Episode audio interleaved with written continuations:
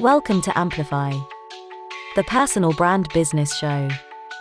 Today on the show, Bob is speaking with Matthew Pollard. The word sales was derived from the Scandinavian term to serve. And the best way to serve your clients, if your product makes their life better, is to get them out of their own way so they can start the process of making their life better and stop them from going out looking at other vendors that may sell them something that doesn't leave them better off. So if you truly believe in your product or service, you must learn a way to get your customer out of their own way. That is the way I define sales. Hi there, and welcome back to the Personal Brand Business Show. My name is Bob Gentle, and wherever you are, good morning, good afternoon, or good evening. This week, I am really excited because we're speaking about a subject that I know a lot about, but often not for the best reasons. This week, I'm really excited to welcome Matthew Pollard to the show. Matthew is the author of The Introvert's Edge to Networking and The Introvert's Edge How They're Quiet and Shy that would be this guy, can outsell anyone. Matthew, welcome to the show. Thanks for having me, mate. I'm excited to be here. So I am so excited. I have fluffed my normal intro. I have never done that before. And I just well, went. I'm glad to hear that. What's really interesting, I've I got hold of a copy of The Introvert's Edge, How the Quiet and Shy Can Outsell Anyone. Wasn't easy to get, I'll be honest. Because I think that book was 2018. You've got a bigger fish to fry right now. But it's a really good book. Glad to hear that. Now, before I get carried away, for the listener who's meeting you for the first time, this is probably the best place to start. Rather than me make a mess of it, can you just tell us a little bit about who you are, where you are, and what it is you actually do? Yeah, absolutely. And I, I think for a lot of people listening, this is important to, to kind of preface with. So, yes, I am an introvert, and most people will assume halfway through this that I no longer am. And that's actually not a possible thing to happen, right? If you are an introvert, you draw your energy from being by yourself. And while I uh, come across hopefully articulate when I do interviews like this, I speak from stage and I get the opportunity to speak on some of the biggest stages in the world. I am definitely still an introvert. I'm very tired afterwards. It, it drains my energy, but actually, I love those things now. So the the the way I like to spend my life is helping introverts realize they're not second class citizens. Their path to success is just different, and I choose to focus my time helping introverted service providers obtain rapid growth. And the reason for that is, I mean, my my background is I fell into sales, having no right really being in it after losing my data entry job, and it was just before Christmas in Australia, which is, I mean, we have a summer and Christmas break at the same time. So there's no jobs to be had except for these three jobs that all had the word commission only next to it. Well, I taught myself how to sell watching YouTube videos. And I mean, it was 93 doors before my first sale, but I'd spend eight hours practicing every day, eight hours then applying what I learned every day. And I would do that day after day after day. And it just became less doors and less doors until soon, six, well, it was six weeks later, I was taken into my manager's office and I thought I was getting fired because the look on his face was, oh my gosh, I've, it just looked like he something had gone horribly wrong. But what had gone horribly wrong is this person that never really even spoke to anybody. I mean, I, I handed my paperwork in downstairs, had just been listed as the number one salesperson in the company, which was the largest sales and marketing company in the Southern Hemisphere. I mean, they had thousands of salespeople all over the world. And the thing that really came from that is me understanding that sales is a system just like anything else. And so for me, that was liberating. I mean, they automatically promoted me. I don't know why people promote people that can sell. Like, I was a terrible manager, and I, I, I had no idea. But I went back to YouTube to learn how to manage, and I got pretty good at it. Like, I got promoted seven times in twelve months, and fast forward just shy of a decade, I've been responsible for five multi-million dollar success stories. But I think what's most important is, you know, I went from scared to sell to teaching hundreds in my organizations how to do it. Now I get the opportunity. I mean, that the book that you you held up, it's sold 80,000 copies. It's in 16 languages. It's helped so many introverts to do two things. Uh, one is to believe that they can sell, that as, as a matter of fact, they have an advantage over their extroverted counterparts, not by trying to copy them, of course, but by leaning into their own natural gifts. But more importantly, it's inspired them to actually create a sales process because without a sales process, we introverts are terrible at selling and it takes way more emotional energy than it should. I just want to pause for a moment because there's a danger that all the uh, extroverts listening might think, oh God, an introvert episode, last thing I need, and go off and do something else. They need to understand yes, you focus on supporting introverts, but big companies pay you a lot of money to look after their sales teams, full stop, extroverts and introverts. Everybody is going to really get something out of this episode today, but especially the introverts. Absolutely. I think there's so here's the interesting thing. Brian Tracy, who is a big extrovert, will tell you the top 10% of all sales performers have a planned presentation. The bottom 80% just say whatever comes out of their mouth. Now, think about that because if you go to the global gurus list of top 30 sales professionals, which I'm honored to be on that list, by the way, there are a ton of other introverts on that list as well. So the fact that you think you can't sell if you're an introvert, not true. But there are extroverts. For instance, I was on Jeffrey Gitomer's podcast. He wrote the Little Red Book of Selling. And what was interesting is he usually interviews people for about 20 minutes. We were on there for an hour and 30. And it was just because he, he kind of lit up about the systematic process. And what he said is that he can't teach people how to sell the way he has he sells he had to build system and methodology because you can't just say oh it's easy just do this when you're an introvert because it's not easy and you can't just do that so for the extroverts that are listening sales process will put you in that top 10% because the bottom 80 just say whatever comes out of their mouth. Of course, the introverts are at the bottom of that list, right? So the thing that I want people to understand is that what I teach people is sales systemization. And actually, more importantly, especially if you have your own small business, I kind of explain that if you start with sales, you've already kind of lost because there are some other really critical pillars that take a lot of the heavy lifting away from the sales process. But in theory, my process works for both introverts and extroverts. The biggest difference is that introverts, well, let's face it, we get in our own way a lot. And the belief that we can't stops us trying. Like if you think you can't succeed at running a marathon, you don't even you don't train.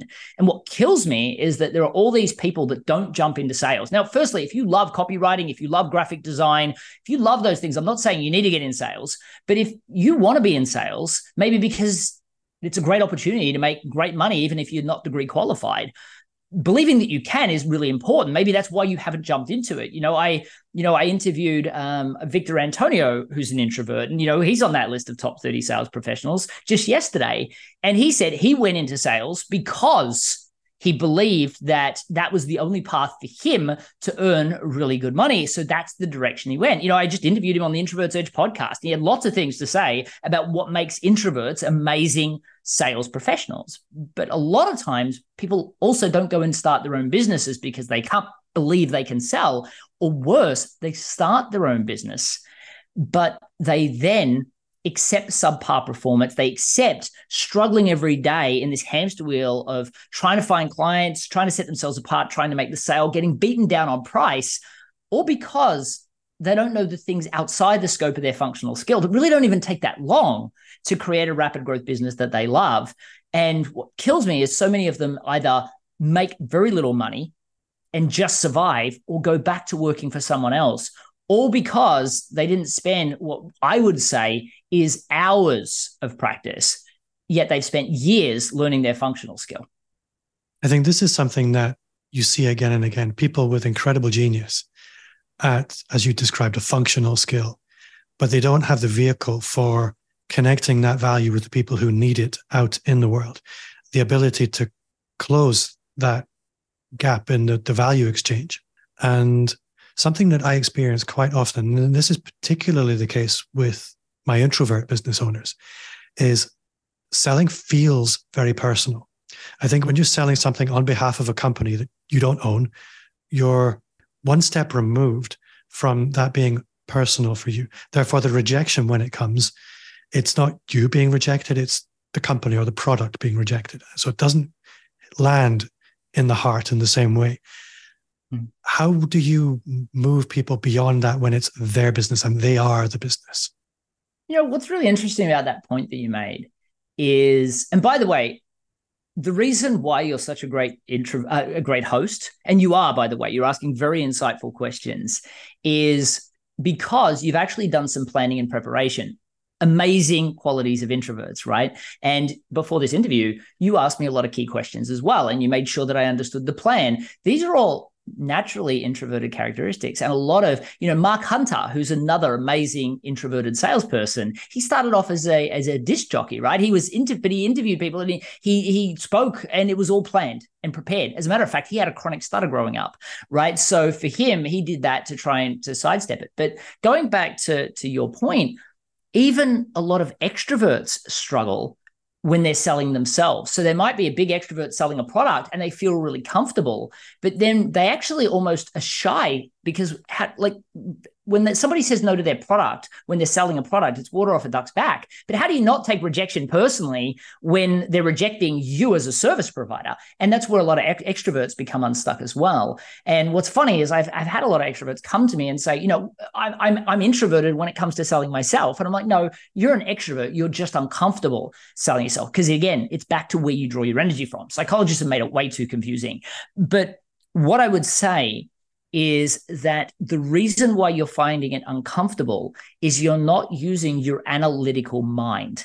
What I mean by that is the way I look at sales is the way Henry Ford would look at producing a motor car. And I think that I'll give you like if Henry Ford and had defects off the line, he wouldn't go, "Oh my gosh, I was never meant to build cars." He would say, "Okay, how do we how do we reduce the number of defects?" And the thing that's really liberating about that is sales becomes this external process. Now, first thing that you need to understand is you need to treat it like a science experiment for this reason, especially if you change more than one thing at a time, you don't know what's blowing up in your face. And if you're just winging things, of course, you have to take that personally because they are evaluating you based on your ability to sell and your ability to deliver their product. But usually, then what you think they're rejecting is you and your ability to deliver. No, they're actually rejecting your ability to sell because what they're saying is this this pitch wasn't good enough. I'm going to talk about the word pitch in a second. But what I do is I say here is an external process that I use to sell my services.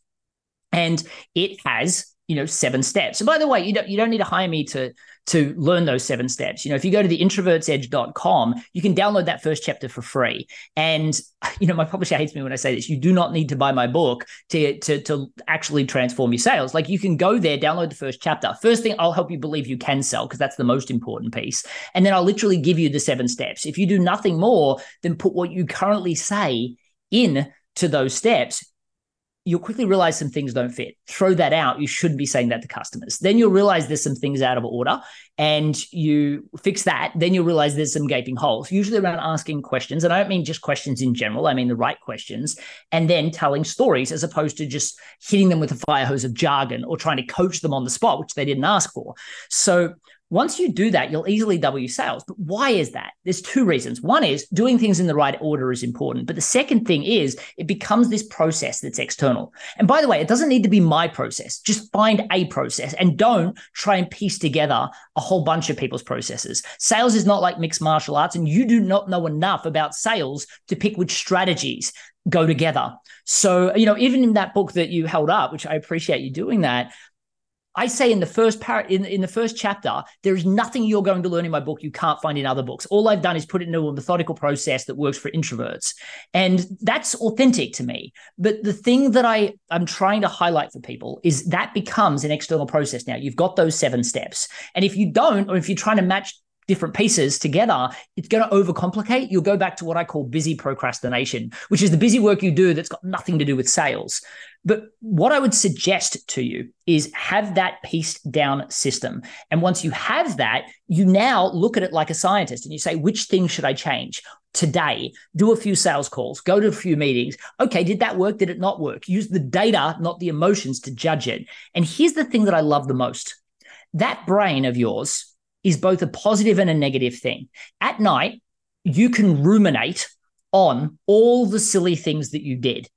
Or you can use it as a continuous improvement brain and say which one opportunity for improvement is there. And as soon as that happens, all of a sudden, all your emotional connection to rejection goes away because you're just looking for data points.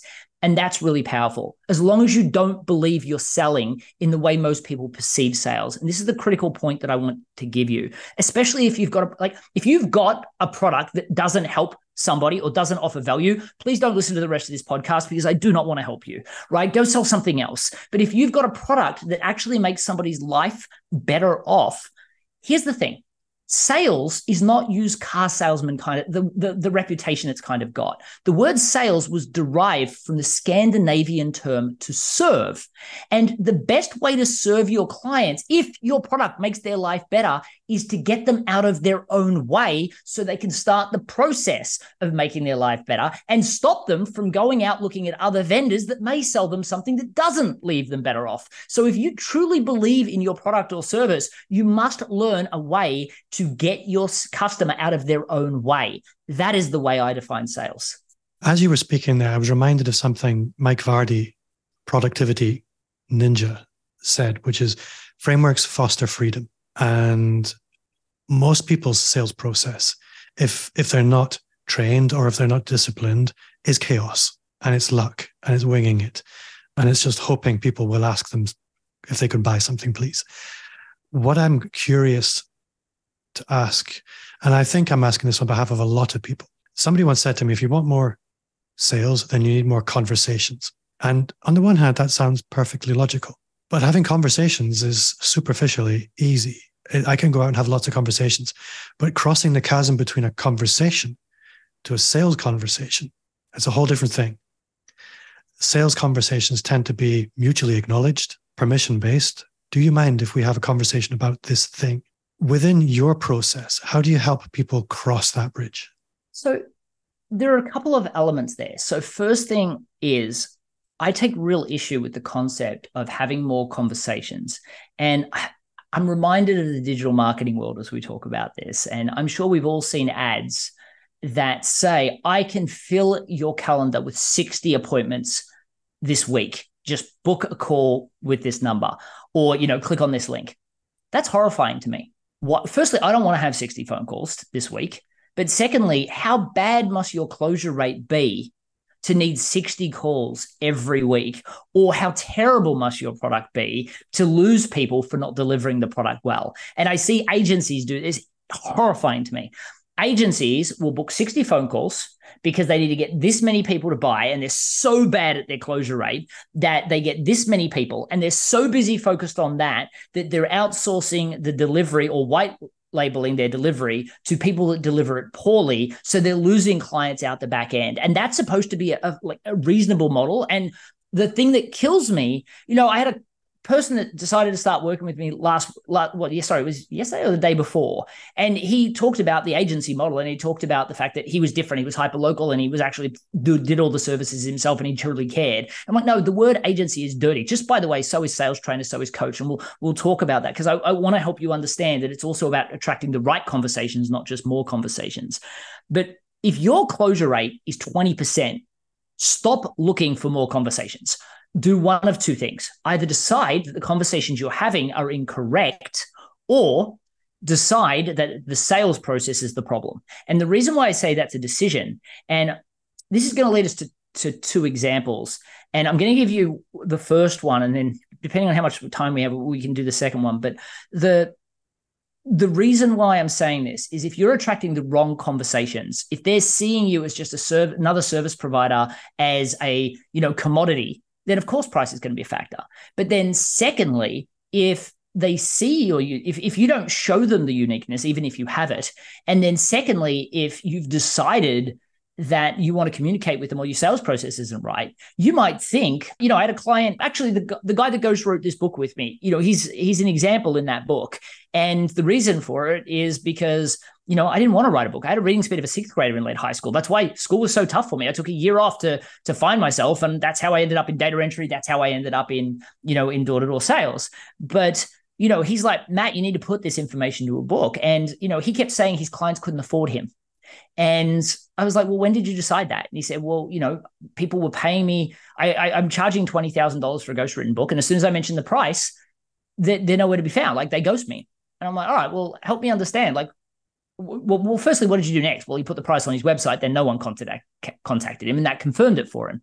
And then I said, "Well, hang on a second. How are you? How, how are you communicating with your clients?"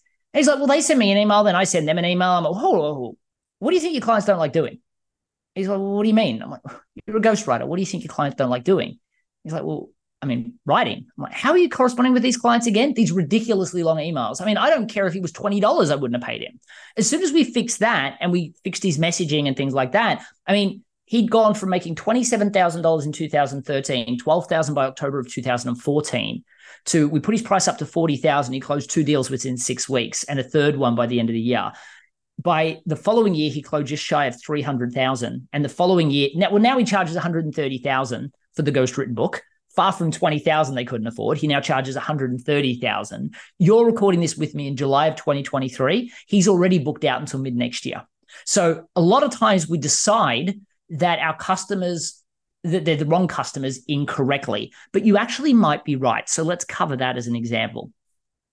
I worked with a client years ago and she was a language coach out of California and she taught kids and adults Mandarin. And, you know, she charged 50 to $80 an hour successfully for like a decade. But the problem she had is a fewfold. One was she, there were people moving into California from other states of the US and internationally that were moving into California, willing to charge people 30 to $40 an hour for Mandarin education to get their first clients. There were people from China now, thanks to this global economy we live in, saying, oh, look, I'll do it for $12 an hour on Craigslist. And thanks to this new technology out of Silicon Valley, it was like, you know, Bob, I'll teach you Mandarin, you teach me English, we just won't charge anyone anything. So she's competing against free. And she, so she comes to me for sales advice, right? She picked up my book, The Introvert's Edge, and she's like, "This book's going to teach me how to how to sell." And she comes to me and she says, "I need advice on how to close more deals." And I said, "Well, this is a long battle to the bottom. I mean, there's a lot of people that are cheaper, and your service, the way you're articulating it, sure there might be a few things that you do that are better, but it's hard for them to understand it, and they're not going to give you the time to understand it. So what I want to do is I want to avoid battle altogether. So what I did is I looked at all the clients she worked with, and I mean she worked with hundreds over the de- over the decade. But what I noticed is there were two people specifically she helped with far more than just language tuition. I mean, these were executives being relocated to China, and the stuff she taught them blew me away. I mean, she taught them the difference in e commerce in China versus the Western world, the importance of respect, like why learning the language isn't enough. You have to reduce your accent, how to handle, how to hold a business card, and why it matters so much. And then, probably the most important was she helped me understand the expectations of a sales conversation, right? Like here, Bob, if I was trying to sell you something, you know, and I was really bad at sales, the way we know it in the Western world, at the end of 45 horrible, grueling minutes, I might say something even t- more terrible, like, Do you want to move to forward? And you'll say something like, Yes, no, or let me think about it. If I reach out a week from now and you still want to think about it, good luck getting that sale, right? I know that my chances are gone. China, they're going to want to see you maybe five or six times before they discuss business. They're probably going to want to see you drunk over karaoke once or twice. It's just who they are. But here's why they're doing 20, 40 year deals. They want to know the person they're doing business with, the character of that person, right? They're not, I mean, you'll lose the deal if you talk to them about business in the first meeting. So she helped them understand that. And I'm like, look, Wendy, this is so much great information. You're doing so much more for these people than just language tuition. What are you doing? She's like, you know, just a few things. I'm just trying to help people. And everybody listening to me right now, I promise you, there are things that you're doing that you don't recognize for your clients. Otherwise, no one would sing your praises. No one would pay you a premium. So what you need to do is realize that. And what I said to Wendy is, look, you're stuck in your functional skill. Is it fair to assume as a result of the assistance you're giving these people, they're going to be more successful when they get to China? And she's like, I mean, yeah, that's the point, right? I said, great, let's call you the China success coach then. Forget about Mandarin education for a moment. Let's create what we ended up calling the China Success Intensive. It was a five week program that worked with the executive, the spouse, and any children being relocated to China so they could be successful as a family unit. Now, she loved the idea of this. But she's like, well, who do I sell it to? What she's now asking is, where do I go for leads? Now, I said, well, what do you think? Now, everybody goes to the easy source. She's like, well, I think the executive. And I'm like, that makes sense. I mean, I was terrified moving from Australia to the US. Imagine going to a place they don't even speak the same language. I just don't think it's your ideal client, though. And she said, well, I mean, the company would pay. I'm like, that makes sense. Yeah. I mean, a lot of companies have got millions of dollars riding on the executive being successful. Still don't think it's your ideal client. Frustrated now, she looks at me. She's like, well, who then? And I said, I think it's the immigration attorney. Now she's looking at me like I'm speaking a different language. So I said, look, when here's what I think. Immigration attorneys get paid five to seven thousand dollars for doing a visa, all the bureaucracy that comes with that. They got staff to pay, they got rent to pay, they got to get a customer, which some a lot of times costs money. I said, I reckon if they charge five to seven, they'd be lucky to make three thousand dollars for a, a successful visa. I said, so just offer them three thousand dollars as a commission check for any successful introduction they love the idea. They're like, double my commission for, like, double my revenue for a simple introduction. What have I got to say? So they met with their clients, and when they handed their visa, they would just say, I just want to make sure you're as ready as possible to be relocated. And the executive would always respond with something like, I think so. I mean, we've got our place sorted. We've got our visa now. Thank you. We're learning the language. Kids are getting pretty good at it too. I, I think we're set. And they would just respond with these words. There's a lot more to it than that. I think you need to speak to the China success coach. When you would then get on the phone with the easiest seller in the world, these people were terrified to go. The organization was motivated to pay. Think about how good a salesperson she had to be then right? She charged $30,000 for doing this, minus a $3,000 commission check. She made $27,000 for the easiest sale in the world. That's the power of what I call a differentiated message, right? For her, she had to look at what she did outside the scope of her functional skill you know the e-commerce the respect the the rapport and then say what is the high level benefit of that which is china success? For me i mean i'm a business coach i'm a branding expert i'm a social media strategist. The only thing i can promise you is nobody cares. They don't care how hard it was for me to learn these things or how long i spent learning them. But when i say i'm the rapid growth guy and i work ex- uh, i specialize with helping introverted service providers obtain rapid growth in their business the simplicity in that message gets me heard in the crowd of marketplace. And it means that when people come to me they see me as a category of of one. They see Wendy as a category of one, which means they're not negotiating price with me. They're not even comparing me with somebody else. They want the rapid growth guy. And that's what I want for everybody listening. I think what you described there beautifully is most people don't really appreciate their own value and to whom it's most valuable.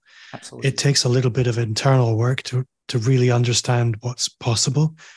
It requires a bit of internal and external storytelling but once you've got that locked in, you are then much more valuable. I think listening to that as well, you paint a very powerful picture of the, the strategic partner. I think a lot of people, I was going to ask you about prospecting, and I'm aware of the time, and I'm not going to do this, but I think a lot of people, they leave opportunity to chance. Opportunity doesn't happen by accident. There are only four routes there's ads, there's content, content marketing, and inbound leads. Then there's outbound, knocking on doors, and then there's relationships. And we've kind of spoken about all of those a little bit today. But I think most people who are successful in selling anything will always tell me, yeah, I do all of those. But the thing that always moves the needle is the relationship. And you've got the book behind you. But a lot of people will always go out looking for the one customer rather than who's the one person who already has all the customers who doesn't do what I do.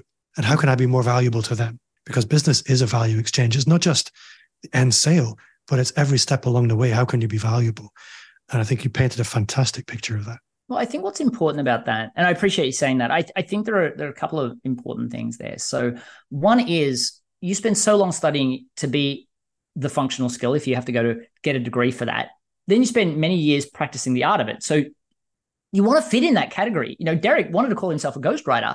We called him the authority architect and we f- focused him on a niche of highly complex business people that needed to write highly complex books to make them, you know, simple enough to read and enjoyable to read. So more than just, you know, their mother-in-law read them. So the thinking about that differently is is really really important. But here's what I find. Most people don't appreciate the things that are outside their scope of their functional skill because they're naturally a lot of them have these as natural gifts or to them that that's just good customer service or that's you know because they always have their customers say you know what is it that you love about working with me? Or you know they'll say oh you just such you provide such great customer service or you're just really knowledgeable you need to ask them how specifically, right? Appreciate them saying it and then say, how specifically do you think I'm not knowledgeable? How specifically do you appreciate my customer service? And you'll realize there's actually some deeper answers there. And because if there wasn't, if you charge a little bit more than the average, they recognize that every time they pay the, your bill, they still decide to work with you. If they're at an event and somebody asks them, Oh, I'm looking for a copywriter, who would you recommend? They sing your praises because they had a great experience. If you ask them to write a few words as a testimonial and they write you a paragraph, it's not because you do the standards. So you have to recognize that. And usually you're the worst person to ask about what those things are.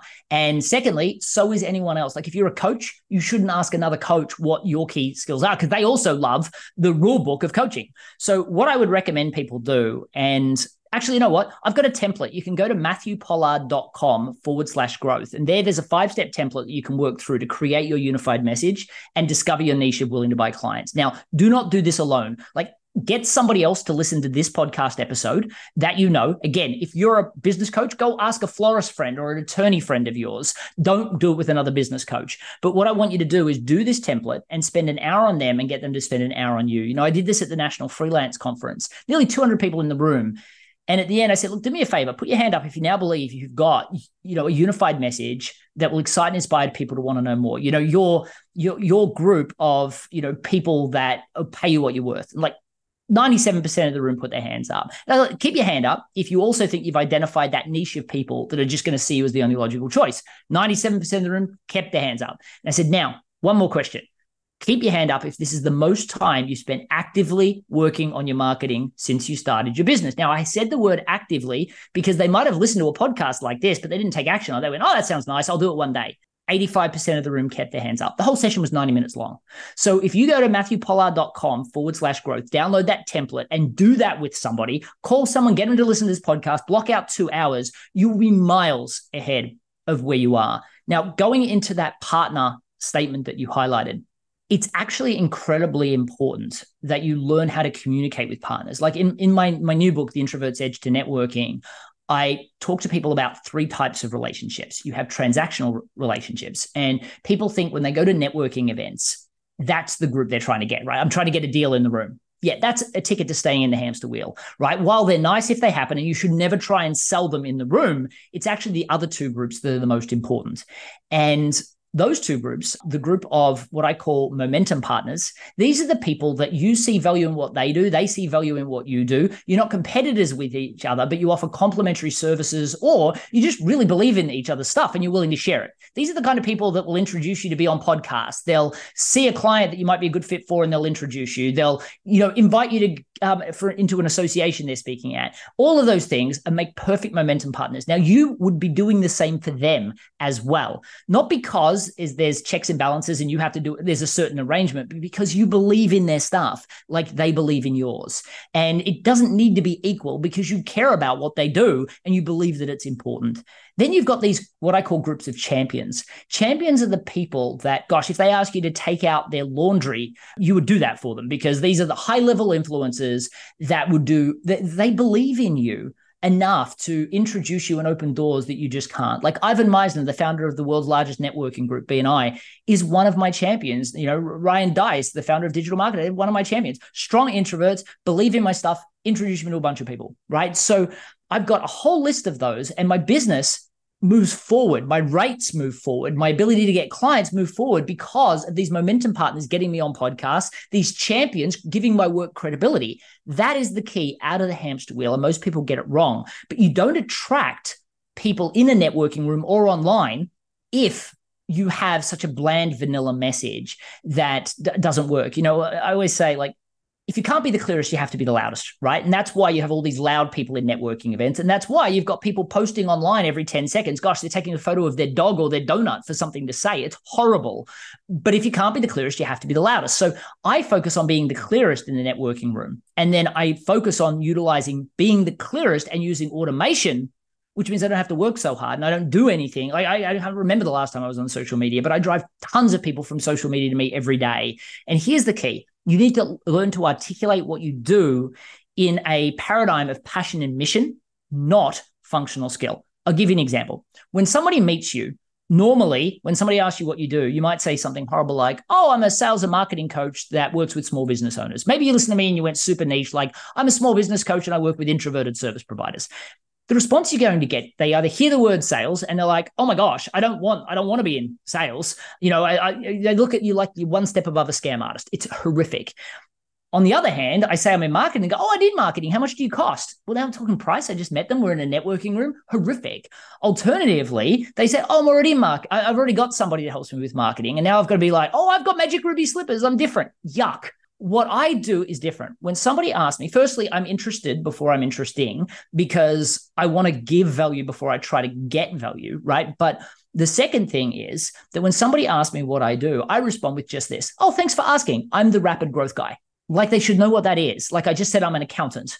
And when they respond with, Oh, what exactly is that? I say, Well, one of the things I love to see more than anything in the world is an amazing introverted service provider with enough talent, skill, and belief in themselves to go and start a business of their own. But what I find is more often than not, they get stuck in this endless hamster wheel of struggling to find interested people, trying to set themselves apart, trying to make the sale, really feeling like people only care about one thing price. Do you know anyone like that? Now, of course they do, right? Especially if I've done my homework, I'm an introvert and I plan who I'm going to speak to at a networking event, which you can also do, and which networking event to go to. So they'll respond in the affirmative, and then I'll say, Well, I'm on a mission to help these introverted people realize that they're not second class citizens. Their path to success is just different. But success for them really means focusing on three things outside the scope of their functional skill, which they're usually amazing at. And that's what allows them to create a rapid growth business that revolves around them, their family, and their life, not the other way around. Actually, you know what? Let me give you an example. Then I might tell a story. Think about the difference there. I talk about passion, I talk about mission, my want to help, my want to serve, not, hey, here's what I do, here's what I sell. Do you want to buy from me? Because I'm trying to buy a new car and you know, getting you as a client would be really helpful. One is about service, one is about trying to sell. And one attracts momentum partners and champions, the other one repels them. Good grief you just keep spitting them out. Honestly, I've been I'm I'm gonna I'm gonna decline your story because I know what the time is and I know what what time we need to finish. And honestly, I have never made as many notes as I have today. I have rarely left a podcast interview with as many action points. So I need to cool down here. This is just really intense. I've had so much fun. Just listening to you is really inspiring. It's really motivating. I really hope the people listening at home, on the bus, on the train, walking up a hill, wherever you are. I hope you feel like you can do something new now, that you can see the road open up in front of you, which maybe wasn't there before. Matthew, this has been so much fun and a lot of value. I've been very quiet, which is fine. It's not about me, it's all about you. But I really hope people will go and download the first chapter of your book. If people want to connect with you, if they want to go deeper with you, how would you like them to do that? Yeah, I appreciate that. I so firstly, I will tell people, and I just want to remind people, I am an introvert. What you're experiencing is a huge amount of practice and preparation and 150 interviews prior. And that is why I can keep delivering over and over. Most people can't do that because they don't practice if they're introverted. And an extrovert will struggle to stay on topic. Now, that's not to say they can't learn to do that, but they it requires a different skill set. And I don't see any of this as disadvantages. We just have skills gaps. But what I would highly recommend, I mean, sure, you can go to my website, matthewpollard.com. You can check out the Introvert's Edge podcast. And if you're a business coach, you can check out the Better Business Coach podcast. But for those people, like keep it simple, right? We always go and gravitate to a thousand things. Go to matthewpollard.com forward slash growth, create your unified message, and discover your niche of willing to buy clients. Then go to theintrovertsedge.com, download the first chapter. Again, you don't have to buy the book. Believe that you can sell and build a basic system based on just the chapter headings and the framework that I give you in the first chapter. That will transform your business. That is where I would start if you're just hearing about me today. And Matthew, what's one thing that you do now that you wish you'd started five years ago? Well, I would say, well, it's funny. There's two answers I have for this. The first one, and I'm gonna I'm gonna break your rule and tell you one thing I do now that I wish I did 10 years ago. And that is because, funnily enough, I never used to, I thought I used to think online marketing was kind of a bit of a joke. And the reason for that is I was an introverted guy that learned how to sell. And I took a lot of my identity and pride in the fact that I learned how to sell. So I assumed everybody that was doing digital marketing was just people that were too scared to pick up the phone. And I clearly wasn't scared anymore. Pride except for the fact I was just deluding myself, right? So, you know, for me, the first time I went on a podcast and I shared the story of Wendy, my email list exploded. And then I, I started realizing that these pe- people listen to these podcasts over and over again. And I could use social media on autopilot. And I was like, oh my gosh, I can't believe I didn't do that. And with the right strategy, you really can get people to chase you from all over the world. What I wish I did five years ago would be speaking from stage in a different way. I was telling you beforehand, and I, it, I never really wanted to speak from stage. It was just a great way to get clients originally. And so I always knew I had great content or amazing content, but I just thought I was a good speaker. And then because of COVID, I had to, I, I did virtual and I became much more emotive. And I'm like, oh my gosh, I wish that I did that more effective. I, I, had have done that from day one. Like I always practiced on preparing what I was going to say but I never focused on practicing the way my face should look, the way the way I would hold myself. And when you think about other people that read scripts, and I'm not talking sales here, by the way, I'm talking actors, right? Leonardo DiCaprio, believe it or not, when he delivers these amazing portrayals, he's an introvert delivering amazing script, right? And what he's done is he's practiced the word choice, the tonality, the gesturing, the facial expressions. And when I started to speak from stage, I realized that that is something when I got to virtual that I'd not done. And in sales, that wasn't necessary. But one, there's a big difference between one to one to one to many. And I'm so glad and so horrified that I didn't do that sooner. I, I absolutely echo that. I business career prior to online, I was really good at selling. I was really, really good at it because I loved what I did. But online for me, like you, I thought that was just something for get rich quick schemers and YouTubers who just wanted to get rich off monetization, not realizing the honest potential of a global audience, which is wonderful because the nice thing with online is by the time people get to you, they've already decided if they like you or not. And what do we know about sales? People do business with people they like, know, and trust. Isn't it nice if that happens before they get to you? I certainly think so. Matthew, You've been great fun. I'm really grateful for your time. I hope you will come back another time and we can maybe just talk networking. But for now, thank you so much. Mate, it's been a delight. Thank you so much for having me.